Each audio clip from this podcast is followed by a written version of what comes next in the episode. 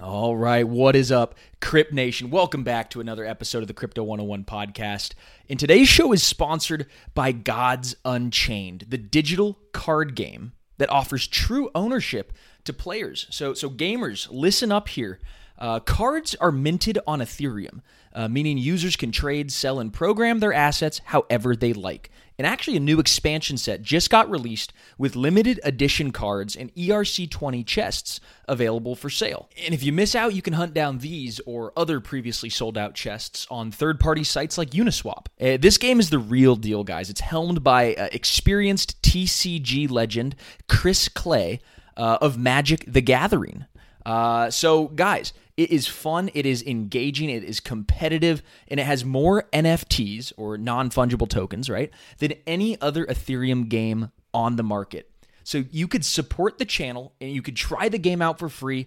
Just click the link in the show notes. Before we dive in to our awesome, awesome guest and conversation today, I want to remind you guys of two things. And the first one is that if you go to crypto101insider.com, you can join our private community. Here's where we have our model portfolio and all of our top picks. We also have uh, Crypto 101 University, uh, where we have hours and hours and hours of written and video content that explains blockchain and explains cryptocurrency in a very bite sized and easy to understand way. Uh, and we have a weekly newsletter that goes out and quarterly state of crypto addresses that go out. There is just a ton of value packed into this every which way. So I want you guys first uh, to go to crypto101insider.com today uh, if you haven't already. I also want to remind you guys that Pizza Mind and I recently just finished a book. Uh, it took 11 months of our lives to write, and we're calling it Crypto Revolution Your Guide to the Future of Money. We walk you through this fascinating world of cryptocurrencies and blockchain. And it's part history book, it's part instructional guide. And it's going to really show you guys why cryptocurrencies are globally disruptive and how they're going to actually change in real life and in real terms the way that we buy and sell and even live. We include a bunch of how to's on getting started with your first exchanges, uh, we give you tips on you know, how to safely buy and sell and store cryptocurrencies, as well as how to evaluate potentially good cryptocurrencies. And the best part of the book is that we're giving it away for free. All you have to do is pay for shipping and handling. So go to cryptorevolution.com and pick up your copy today.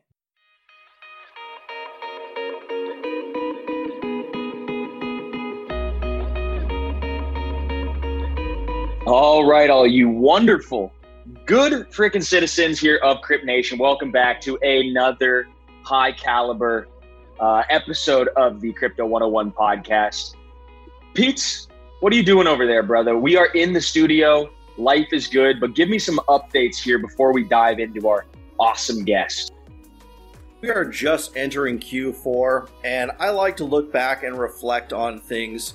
You know, history is often uh, an indicator what the future may bring. And this is without a doubt the craziest year, the wildest year of all of our lives. The ups have been so high, the downs have been so down. It's almost like life itself is rebasing. So, we needed to bring on some rebase experts and uh, get an update on another particular project that has also had some crazy ups and downs this year. So, I'd like to welcome the co founders of Ampleforth, Brandon Iles and Evan Kuo. Welcome to the Crypto 101 podcast. Thanks for having us, guys. Yes, I'd be here. so, Brandon, we had you on uh, about nine or 10 months ago, and Ampleforth was below a million dollar market cap. Uh, and then 2020 happened, and we saw a lot of changes. I think the market cap had hit almost as high as about $600 million, maybe a little bit more, and a lot has changed. So, catch us up uh, I want to know about some key milestones that you guys have hit in 2020 since we last spoke. Sure. Yeah. So this this summer was a huge sort of eventful time for the project. Um, uh, in June was a kind of big turning point. So June is when we launched uh, our, what we call the Geyser program, which is um, a liquidity mining program. Um, so, uh, you know, after that launch, we saw a huge influx of you know attention and, and users and growth, just like you talked about.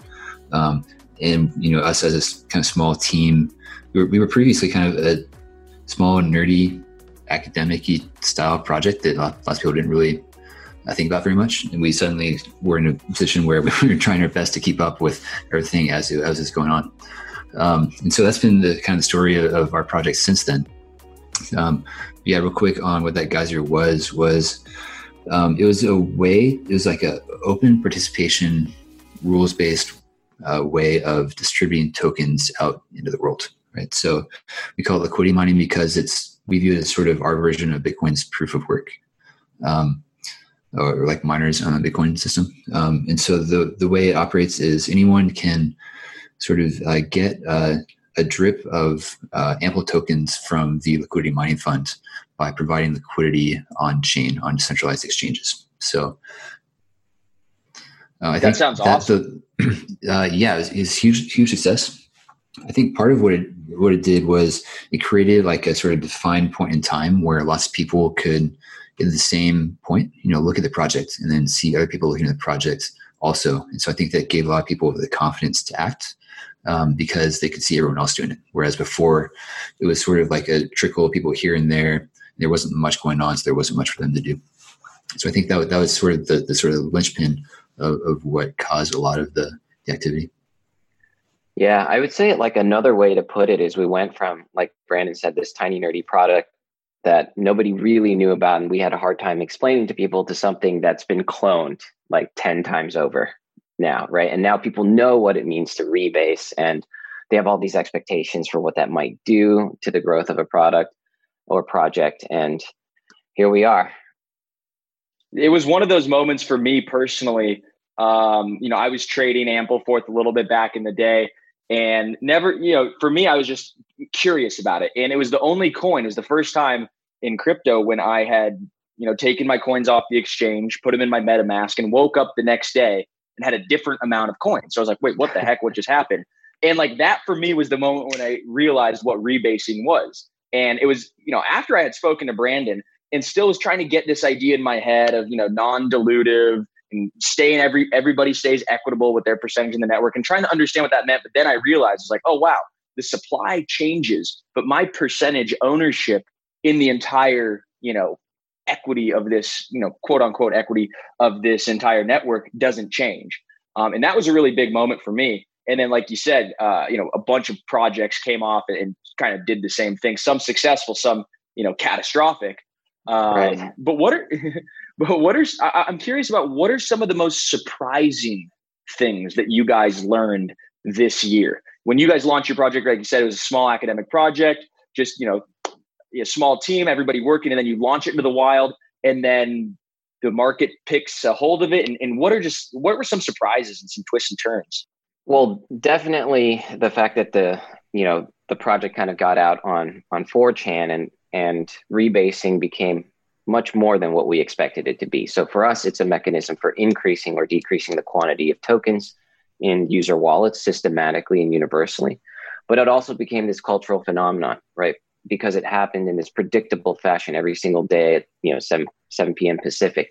Um, it became something that people on Telegram started to kind of rally around and count down to and and send a bunch of memes kind of in advance of and and so it became a bit of a cultural phenomenon and that allowed a lot of other people to continue to join. And so you know people started to really pile in with kind of different levels of understanding around you know what it is we were doing here. So like you said you had this kind of you know aha moment where where you noticed that the number of coins actually changed in your metamask wallet and no transactions had been sent.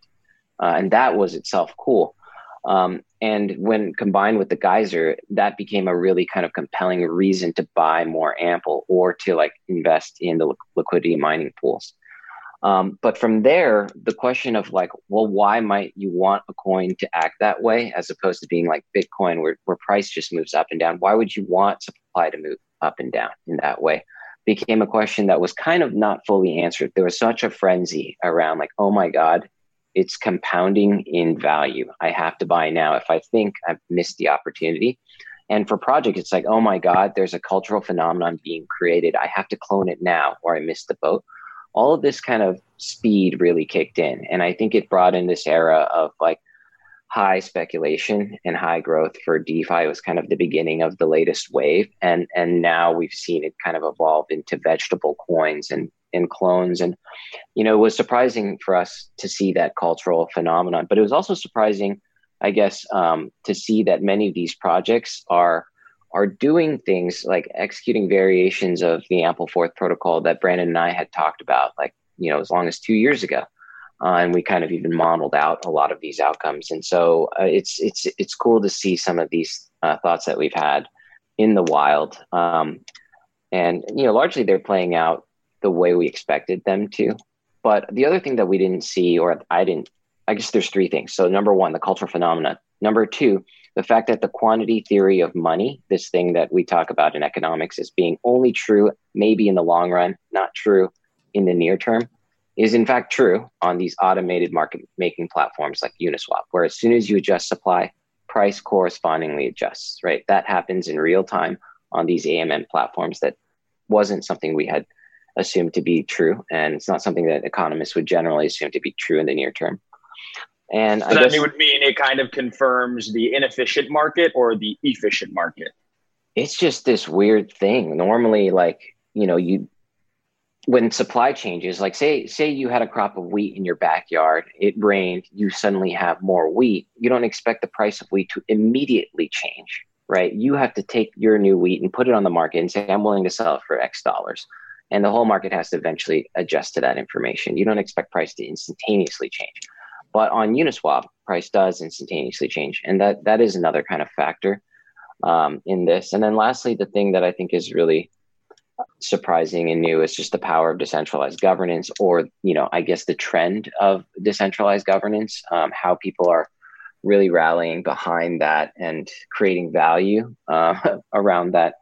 These are all kind of i don't know we we we've always sought to design a system that has a minimal amount of governance right as opposed to a maximum amount of governance that's like in the hands of the community you want something that's like doesn't require a great deal of governance that's kind of our view but this kind of opposing view, which I think I understand um, and appreciate quite a lot now, um, is coming into fruition where it's like you want maximum control in the hands of the community.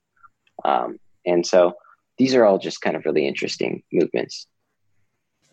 Yeah, I think uh, one thing that surprised me was just the speed at which um, community and capital was able to mobilize. That was also part of the scariest part too, because um, we, you know, it, from talking with various people, uh, we've gotten some comments like, okay, the conversations around Ample are actually the closest to the conversations that I remember having back in 2011, 2013 around Bitcoin, like around the Thanksgiving dinner table, people trying to figure out what this thing is, where the value comes from, that sort of thing. Um, and, you know, sort of um, issued some tweets, sort of in a tongue in cheek, fashion before saying, hey, you probably shouldn't buy Ample unless you've studied it for two weeks. Like that was kind of, kind of supposed to be humorous, but not completely off the mark either.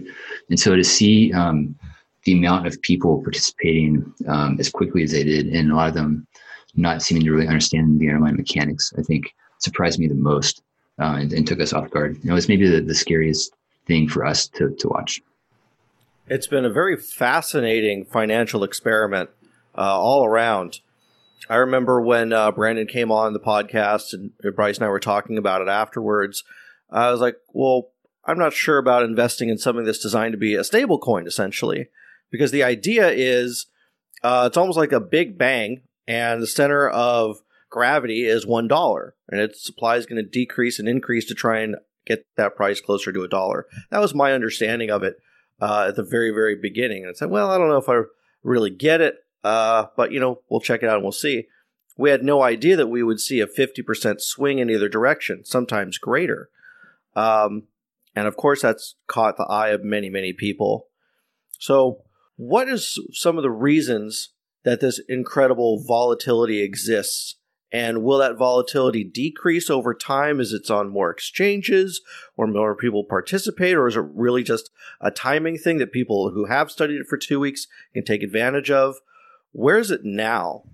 Yeah, I mean, I think this is one of those things. Again, everything happened so quickly. People went from thinking we're these geeky, you know, academic engineers developing a stablecoin to then finally understanding the me- mechanism behind it. But the why is also important. And one of the things a lot of people get wrong is they think it is designed to be stable because a price target exists when that's really not quite the you know the purpose of it. It the price target is a goalpost that we put in the ground because the system needs to know whether there's more demand than supply or less demand than supply. I don't really know that there's any other way to gauge that other than having a price target. So it's more of a means to an end than an end itself. So um, it's a way to tell the system whether we need to increase the supply of ample or whether it needs to decrease the supply of ample. Uh, not necessarily a goal in itself to just kind of remain fully stable. As you as you saw, there was a great deal of kind of value appreciation as a result of this so-called kind of stable protocol. Well, it's because it wasn't designed to be stable, anyways. Um, and and some of the history behind like um, what motivated this design actually kind of reaches much further back than Bitcoin, even. Um, early on, Brandon and I were really sitting in a room scratching our heads, um, trying to ask what the application of, of blockchain technology even really was. Um, we kind of came to this soft conclusion that it was the, the opportunity was to create new monies, right? That's what the Bitcoin protocol had achieved. It, it was able to articulate scarcity in a purely digital context, and it did so in kind of a censorship resistant way and and it did so at huge concessions right it was slow not very usable you know it went to it made grave sacrifices to achieve that. And so the next question for us was like, okay, now that we understand what the opportunity here is, like, what, how would you design a better money? And so we sought out some academic advisors, and you know, basically they said like it's kind of like a digital gold, right? Um, and it'll run into some of the same issues that gold runs into. And there aren't many issues, by the way, but when you have kind of a fixed supply asset, uh, you run into problems if you try to use it as the cornerstone or build or a key building block in a new banking ecosystem, right? So, for example, um, under Bretton Woods, uh, we had dollars that were redeemable for gold by central banks and foreign governments. Now,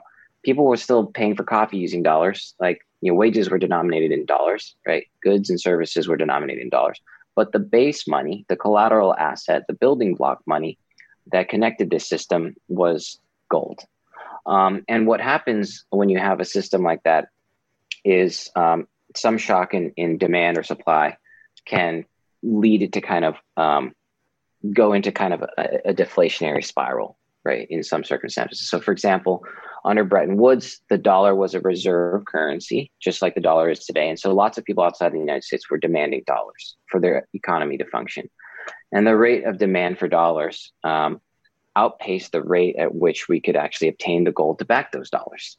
And what happens in a situation like that is the price of gold starts to skyrocket, which further increases people to hold on to their gold, right? Um, rather than spend it because they think it's going to be worth more the next day. So, in these scenarios where um, really what the system needs is more of the base money, um, the incentive is actually to withhold the base money, which can cause the system to collapse. And that's why we left the Bretton Woods um, gold redeemability standard. And so we asked our academic advisors and we kind of did a bunch of research ourselves and said, well, what kind of asset would we have been able to swap for gold one for one under Bretton Woods and still function? And, you know, it's not Bitcoin, right? So even under ideal conditions, if we took gold out of the equation as the base money and put Bitcoin in, we'd be facing exactly the same dilemma. What we would need is an asset that's like gold, except for supply elastic, right? So something that runs automatically, um, that you know operates based on a set of rules, um, but that is elastic so that you, it doesn't run into a liquidity crisis. And so from the get go, we were envisioning Ample as a building block asset, right? And so this is something that people often get confused because in today's world, the base money is also the exchange money, right? So the paper money that we use as the outside money or, or the base money of, of you know the US dollar it can also be used to exchange for goods and services but not so long ago that these things were different. And i think it's it's kind of an interesting analogy because if you think about crypto today as a new generation of precious metals then you can kind of think of defi as this new generation of banks that's being created to trade and borrow against um, these precious metals. And so we're kind of faced with that same building block dilemma again today and so I guess it's a long winded way of, of answering your question, which is like, it's not designed to be stable. It's designed to be a building block for a new generation of digital banks. Right. And one of the cool things that I like to think about is just it has a completely different footprint than a lot of the other coins. Like if you look at the charts, like, you know, Pete and I uh, Aaron and I are trading uh, pretty often, and you, you, see most of these charts have very similar patterns. But the Ampleforth chart has a completely different pattern. It's just extremely uncorrelated, so that's what makes it very attractive as like a a way to de-risk your entire portfolio. But you know, Brandon, maybe you could tell us a little bit about some of the games that these traders are playing, because in my mind, when Ampleforth goes above a dollar and you start to get more supply on the market you would think that that would cause the price to want to rebound back to that base of you know a dollar. And that's probably the idea. But what's happening is traders are using that push above a dollar taking it at, taking all the momentum and driving it up driving it up driving it up because they know that the more that they have every day at 7 p.m they're going to get more right they're going to get more they're going to get more they're going to get more and they're not going to be diluted uh, with that and so it, it really does have like a, a really interesting characteristic. Maybe you could just talk about some of the market dynamics that you're seeing that you might find interesting and stuff like that. Yeah. So honestly, I can't. I can only guess at, at some of these. Like some some of them you can see, but um, I don't. I can't claim to have complete visibility over the entire marketplace. I don't think anyone can. Right. But there are some patterns that we've been able to sort of you know point to since last summer.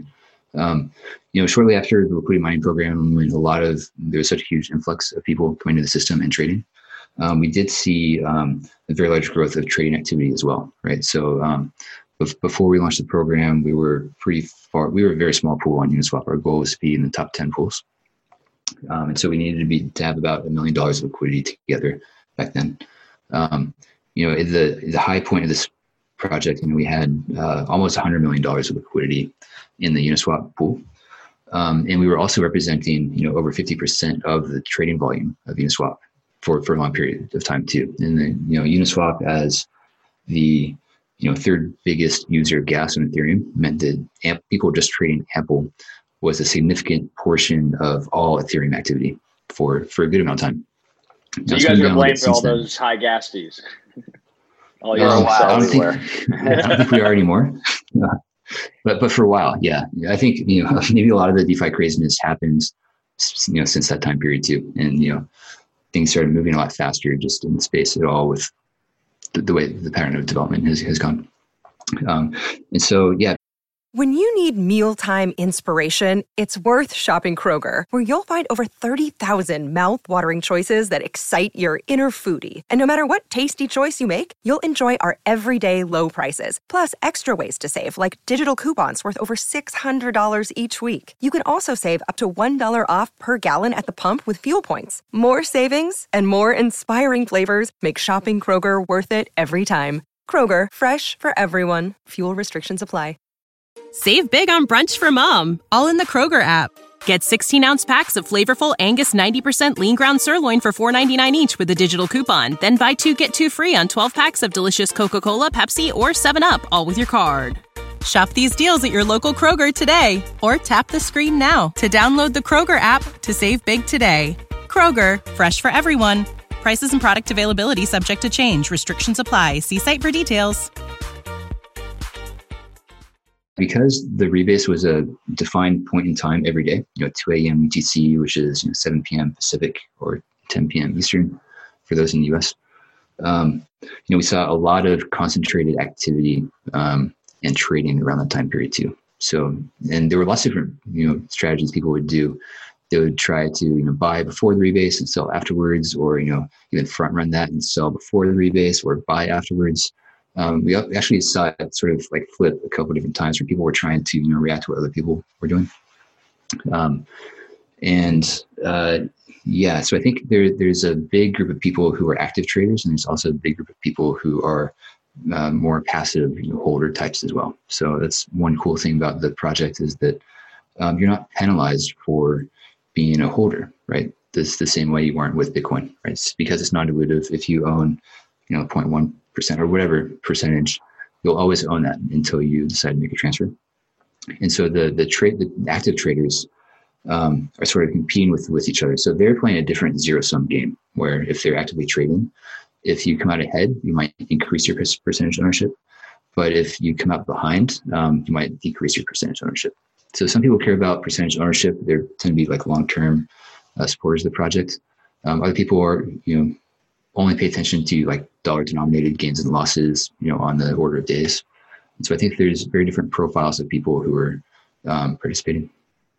Yeah, but to your point, it does have a different movement pattern. That became kind of the thesis of our paper. So originally, we designed this to address kind of you know the problem of gold and fixed supply commodity monies as a base money for a banking system. But then, upon analyzing further, we're saying, well, because the value accrues directly to people who are holding the coin, um, this might resolve result in a completely different movement pattern, which would make the ample a really interesting asset to hold um, for diversification. So um, then it was just like, okay, cool. Let's see what happens, right? Let's let we have the thesis that um, it introduces a new set of incentives, and if it's correct, then you know it'll finally start to decouple from Bitcoin, and and folks, just regular folks who buy and hold crypto, can start to sprinkle it into a basket of assets, and it can be useful for that reason. And that part has largely uh, played out to be true. So we had a follow up study, I guess, probably since you last spoke with Brandon with the Gauntlet Network, who did kind of a historical correlation analysis and also kind of a movement pattern analysis. And, you know, all the indications um, are pointing in the right direction, which is that, cool, this thing can actually move differently. And that's even that has kind of a historical analog. You know, we had all these precious metals in the past and they had clear economic functions. They were being used kind of as a check against inflation or a check against boom bust cycles, but there were many of them. It wasn't just like gold or variations of gold. It wasn't as though we only had gold bars and gold coins and gold bracelets. We had gold and we had silver, we had copper, we had all these other things that you could hold in a basket. And um, that that was kind of one of the goals with the Ample too, just to kind of be the first actually different cryptocurrency that moved differently. And we're kind of happy that that that has happened, which is pretty cool. This question isn't on the agenda, so we can strike it if you guys don't want to answer it. But just following up uh, what Evan was just saying, is how you, it moves so uniquely. Do you guys want a, a riff for a little bit on why all these other coins are so correlated, even though they do vastly different things from Bitcoin also? Yeah, I mean, it's something that we have, you know, thought about because, for example, like Litecoin has a different emission schedule than Bitcoin, right? Why should it move in perfect lockstep? Like Ethereum is a decentralized global computer, not a digital gold. Why should it move perfectly like Bitcoin. Like basic exactly. attention token is a, a browser, right? It serves a totally different function. Why should it move exactly like Bitcoin? And the theory that I came up with, and I think, or Brandon and I, I mean, the theory that like stands out in my mind that I don't know how to test is that, that like Bitcoin is the big player in the game, and you know a lot of the trading activity is systematic, and you know we know um, it's kind of like if you're an algorithmic trader and you, you're trying to operate across a thousand coins and historically they've been moving in lockstep with bitcoin well you'd be foolish to kind of execute a strategy that assumes that it doesn't continue to do that. Right? And yeah, part I, of the I, yeah go ahead I think I think an important observation is that um, economically speaking, a lot of these tokens are functionally very very similar, even if they might have different um, underlying utility, right? So uh, you can have a utility token like that or or something similar like that that has you know a use value on a particular network. Uh, but as long as the you know speculative um, use case dominates the um, utility transactional, case, yeah, the transactional use case, you're going to see it operate as a sort of speculative type asset. and so you, so I think uh, there's a good uh, chance that at some point in the future, the, the most successful utility tokens will be correlated with the actual transactional use case. And we're not quite there yet because there's so many speculators out there in crypto, and we don't know how long it'll take or if it'll ever go away. Because you can always, as long as there are exchanges, you can speculate on these things. Yeah, um, these are kind of largely monetary assets, right? Um, they are all perfectly good media of exchange, right? And there happen to be floating price assets, and even if they have slightly different kind of offset emission schedules, as long as they're as as they're floating price assets, you know they're just going to end up trading like all the mm-hmm. other floating price assets and i think yeah um, one yeah. counterexample of that would be the binance token that's like a, a utility token right um, except they have this kind of discretionary burn that's connected to their revenue so if you're actively adjusting supply in response to something like that um, then that can cause you to move a little bit differently but with ample the supply changes are so um, frequent and uh, those supply changes accrue directly to users, um, it, it does kind of force a different type of strategy altogether. lost my train of thought. um, awesome. Well, I, I was going to pop in and just say, uh, while we're on the topic of correlation, um, you know, we've seen very clearly the stock market act as a correlated, uh, act, have some correlation to the crypto markets and vice versa. Um, do you guys think that that you know both of them are clearly risk on assets right now, but do you think that in the future, five, ten years down the line, whatever, I mean, th- there will be some type of non-correlation there, like some Bitcoin and crypto will start to break away because just anecdotally, I asked this just because people like come up to me and they're like, "Hey, I like." What the heck happened? Like in March when the stock market sold off, like crypto sold off too. Shouldn't they have like an inverse relationship? I'm like, well, not yet. It's too small. It just trades like a risk on asset. When everything gets sold, then crypto is going to get sold too. But I think maybe down the line, uh, it could kind of be a hedge. I don't know. What do you guys think about that? Maybe Evan, you could start. Yeah, I'm.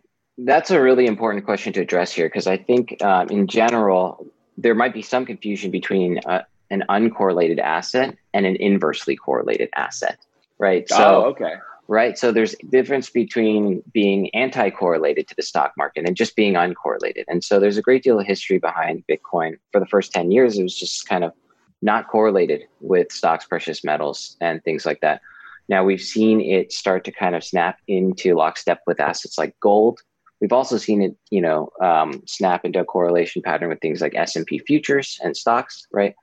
Um, but really, I think w- the way I would describe it is it's an asset that doesn't have a direct connection to traditional indicators of consumption and production, right? And it is certainly a risk on asset. And so I think that in a situation like uh, the middle of March when the stock market, you know, started to collapse, um, you want to get the only move is to get out of your risk assets, right? And the only asset that you can buy that's not really a risk asset is dollars. You don't buy gold in that situation. You don't buy stocks. You just move into dollars, right? And then you enter into a scenario where, okay, maybe I want some risk. What kind of risk can I reasonably take? Right. And maybe you're looking at like, okay, should I buy airline stocks? Well, nobody's traveling right now. Like, should I buy whatever? Like, there are things that are actually connected to these indications of growth in various sectors, and Bitcoin isn't one of those things. So it's an interesting asset, particularly, I think, when things are stagnant, it can start to kind of um, grow more quickly than other things might grow because like it doesn't care about the cost of borrowing capital or employment rates or um, expected gdp growth rates. Bitcoin doesn't really have to adhere to those things. It doesn't directly affect it. Whereas like things like apple stock for example might might be affected by trade sanctions and supply chain disruptions and things like that right that are more macro so i think um, you know the function of things like dip bitcoin kind of they show their value in a stagnant economy where people are seeking additional volatility that's uncorrelated traditional in- indicators of consumption and production. And of course, in a bull market, everything goes up, right? So risk assets go up because people just want more volatility because the general trend is that people are buying more and more of these assets. I think in a kind of recession or kind of in a down market, um, when you're trying to relieve yourself from risk, um, people are just going to retreat into dollars. And so what I'm trying to paint the picture of here is that there's a function of an uncorrelated risk asset that carries a great deal of economic value. And that's not connected to it being inversely correlated or a safe haven against uh, geopolitical calamity, right? Um, and, and that's what we've been talking about all the time. Just like where does it belong in a portfolio and under what circumstances does it belong in a portfolio? is that yeah, help? which is a, a funny thing to say because um, what we're sort of saying here is that Bitcoin is the most successful in periods of um, stability or stagnation, right? Where there's this sort of search for volatility. But I've, we've all, all, probably also heard the saying that Bitcoin is an option on chaos because when everything starts burning, Bitcoin is just going to continue to do its thing, right? Um, and so it's two different things. Maybe there is a breakpoint where the second one starts to overpower, but that's like so far down the line that like yeah. everything else won't it's matter. Not, either. it's so. not true today, right? So I yeah, I don't think that it is yet that safe haven asset, right? And even in a dire scenario, say the power goes out, you're going to want gold, not Bitcoin, because the internet's out, right? Or you're going to want milk and you know spam, right? So, so water, exactly, water, the basics. So I think it's a really great uncorrelated risk asset, and there will be very good times for that, particularly in periods of stagnation, and for sure when people are looking for extra volatility in times of growth, crypto is great to sprinkle in. Um, but in a crisis, um, it's not yet there. Very, very well said, guys. That was super insightful. Um, you guys have had a hell of a year yourselves through all this chaos, and um, it looks like you're in, in good shape right now. There's a lot of things that have, as we mentioned earlier, are borrowing some of your ideas, innovating with them. What are some of the partnerships or applications that uh, are using some of this stuff that you've seen pop up so far that have impressed you? I'm really excited about the um, partnership we have very soon with Balancer. So we we co-developed, you know, jointly with with them a, a smart pool. Awesome. Uh, that, that's similar to Uniswap, but is sort of aware of uh, Ample's variable supply. Um, so I think this is a bit of an experiment. It's like we don't know exactly how this is going to impact the market, so we're going to be watching that very closely. Um, but you know, because you know, so for those who don't know or aren't familiar with Balancer, Balancer is an automated market maker similar to Uniswap, but it's generalized. So you can have you know more than two assets, you know, up to eight. You can also have different weights associated with them. So instead of being forced to have a 50-50 pool, you can have a 60-40 or 90-10 pool, for example. Um, and so the way this smart pool works is, you know, when the um, ample supply changes, we can adjust the weights so that the ratio adjusts by the same proportion.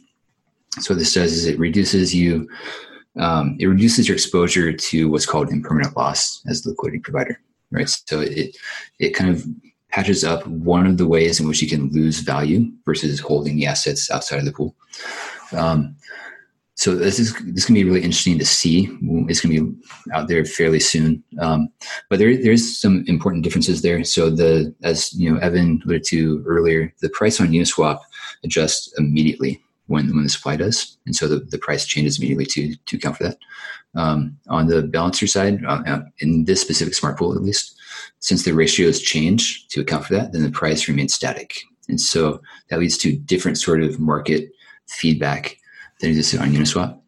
Um, and so we're really interested. I'm really interested to see how it how it behaves. I'm really excited about the potential, uh, but we do need to look really closely at how it how it impacts the market itself uh, to know you know what to do with that in the future. Yeah, I would say categorically, um, the way Ample interplays with other kind of ecosystem players is really encouraging, right? So because it is diversified, it's uncorrelated with Bitcoin, it can be held in a basket, and that would be interesting for the collateral asset use case for services like Maker or, or anything else that needs to kind of manage a basket of pure cryptocurrencies. Um, in the case of Balancer, like Brandon said, it has this ability to eliminate impermanent loss because it piggybacks off of this supply change number, which has an implied understanding of what the 24 hour volume weighted price of the previous day was built into it. And, and in lending platforms, it, it's really interesting because it borrows like a stable coin, right? So most people, when they borrow on things like Compound, they want to borrow dollars because if they borrow anything else, say I'm borrowing like Link, I don't know what my debt obligation is going to be in the future. It's kind of like if you and I shook one another's hands and said, like, look, you know, if the Lakers make it to the finals, I'll, I'll give you um, 10 link, right? And then all, all of a sudden, you know, the price of link changes and I'm like, oh crap, my debt obligation is not what I thought it was going to be and I'm going to default. That's why most people borrow stable coins.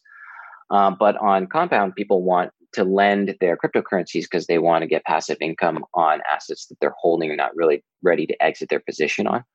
With Ample, you can do that in theory, um, but it's also a reasonable asset to borrow because it has this cyclical price. You know that like you wouldn't kick yourself if you if you kind of open a debt contract that said like I'm going to pay back you know a thousand ample and hold it for like 10 years right? In 10 years your debt obligation is still a thousand ample now that's different if you then if you're just like holding ample the asset. If you're holding the ample the asset in you know wallet you might actually see the number of ample you own multiply a thousandfold in 10 years but for smart contracts and for contract denomination, it's really useful. So it's cool in that it's the first um, uncollateralized cryptocurrency that can be used for debt denomination. And that's becoming a really big part of DeFi today. And so we'll be pushing forward some efforts there as well.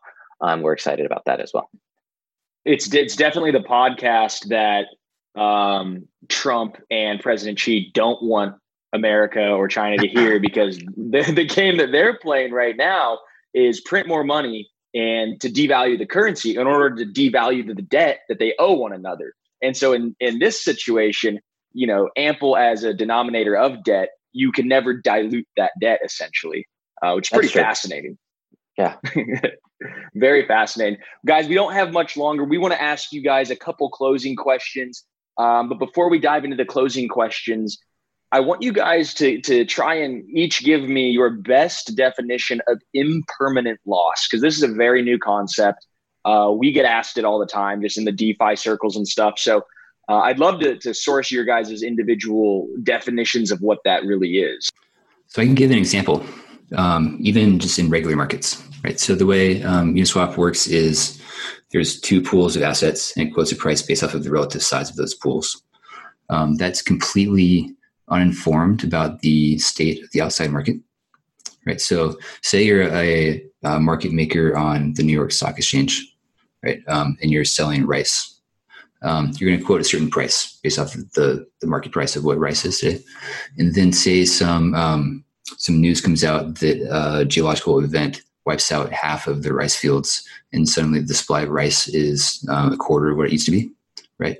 Um, you're going to use that information to update the, the price at which you sell rice. Um, but Uniswap doesn't do that um, on the whole with, with assets, right? So if the outside price of um, say rice on Uniswap changed, it would continue to sell its inventory it below the market price until um, it walks along the curve, the difference of the two pools, to reach the equilibrium price of the outside market. So during that whole time, it's selling its inventory for cheaper than it should. So that's what impermanent loss is. Interesting. Okay. I kind of like it. Evan, you want to take a crack at it?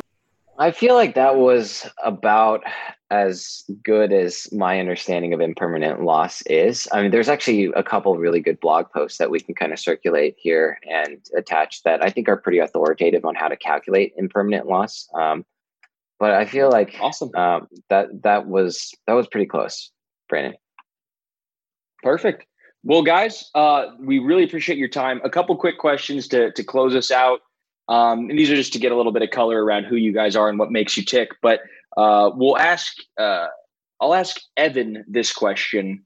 Um, Evan, of all the people that you kind of run across in the crypto space, tell me about one person, one person that has really inspired you, motivated you, given you some nugget of an idea that was uh, really inspiring.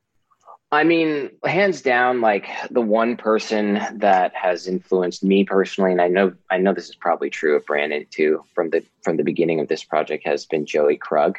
So, you know, before he even so Joey is chief investment officer at Pantera, but prior to that, he was also the founder of Augur. And before you know we had raised any money from Pantera, we started to kind of ask him a lot of questions. Maybe even six months before we even started working seriously on any sort of cryptocurrency, and he led us to a lot of really really valuable research, and it has kind of shaped the way I think, and I think um, it really had a huge uh, impact on what we ended up building, and he continues to be a very very solid advisor for us. Just a really really high horsepower mind. Yeah, definitely. He's one of our favorite guests and uh, keynote speakers on our summits. So we're really grateful any chance we get a, an opportunity to dive into that guy's brain. Super, super helpful. And then lastly, Brandon, this question is for you. If this was the first podcast someone getting into the space heard, what would you want them to know? Um, I would say uh, do your own research uh, because a lot of the first ways people interact with um, any part of crypto is usually by buying something. Um, uh, so before you do that, understand what it is you're actually acquiring. right. So there's there's a, a saying in, in, poker. I don't know if you guys are poker players. Um, if you look around the table and you don't know who the chump is, it's you. Right. If you are trading actively in crypto and you don't know what it is you're you're actually trading then you're the person who might get the short end of the stick when that comes around. So um, I think that's just important. Not everyone has to interact with crypto, but from a trading, speculating point of view either. Um, a lot of people would just love to build, and crypto is a great playground to build a lot of things. And so if if that's uh, who you are, I'd say just get your hands dirty and do something because you got to start somewhere. Um, even if it's not, even if it doesn't turn out to what you were hoping for it to be, um, it gives you skills, knowledge, and can get you um, friends with other people in the space that might turn into something else down the line. Couldn't agree more, guys. Those are awesome closing answers. Do your own research, know what the heck you're getting into, uh, and get involved. Uh, so, guys, thank you so much. Uh, we will circulate, uh, Evan, those notes on impermanent loss in the show notes. Uh, all your Twitter handle and you know Telegram stuff will be in there as well. So, guys, you go and have an awesome week, uh, and we hope to talk with you guys again soon. Thank you. Thanks. Take care.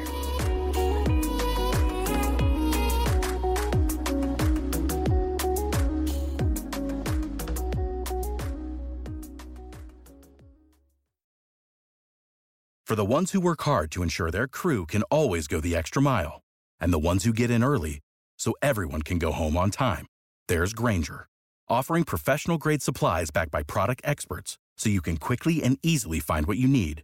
Plus, you can count on access to a committed team ready to go the extra mile for you. Call, clickgrainger.com, or just stop by. Grainger, for the ones who get it done.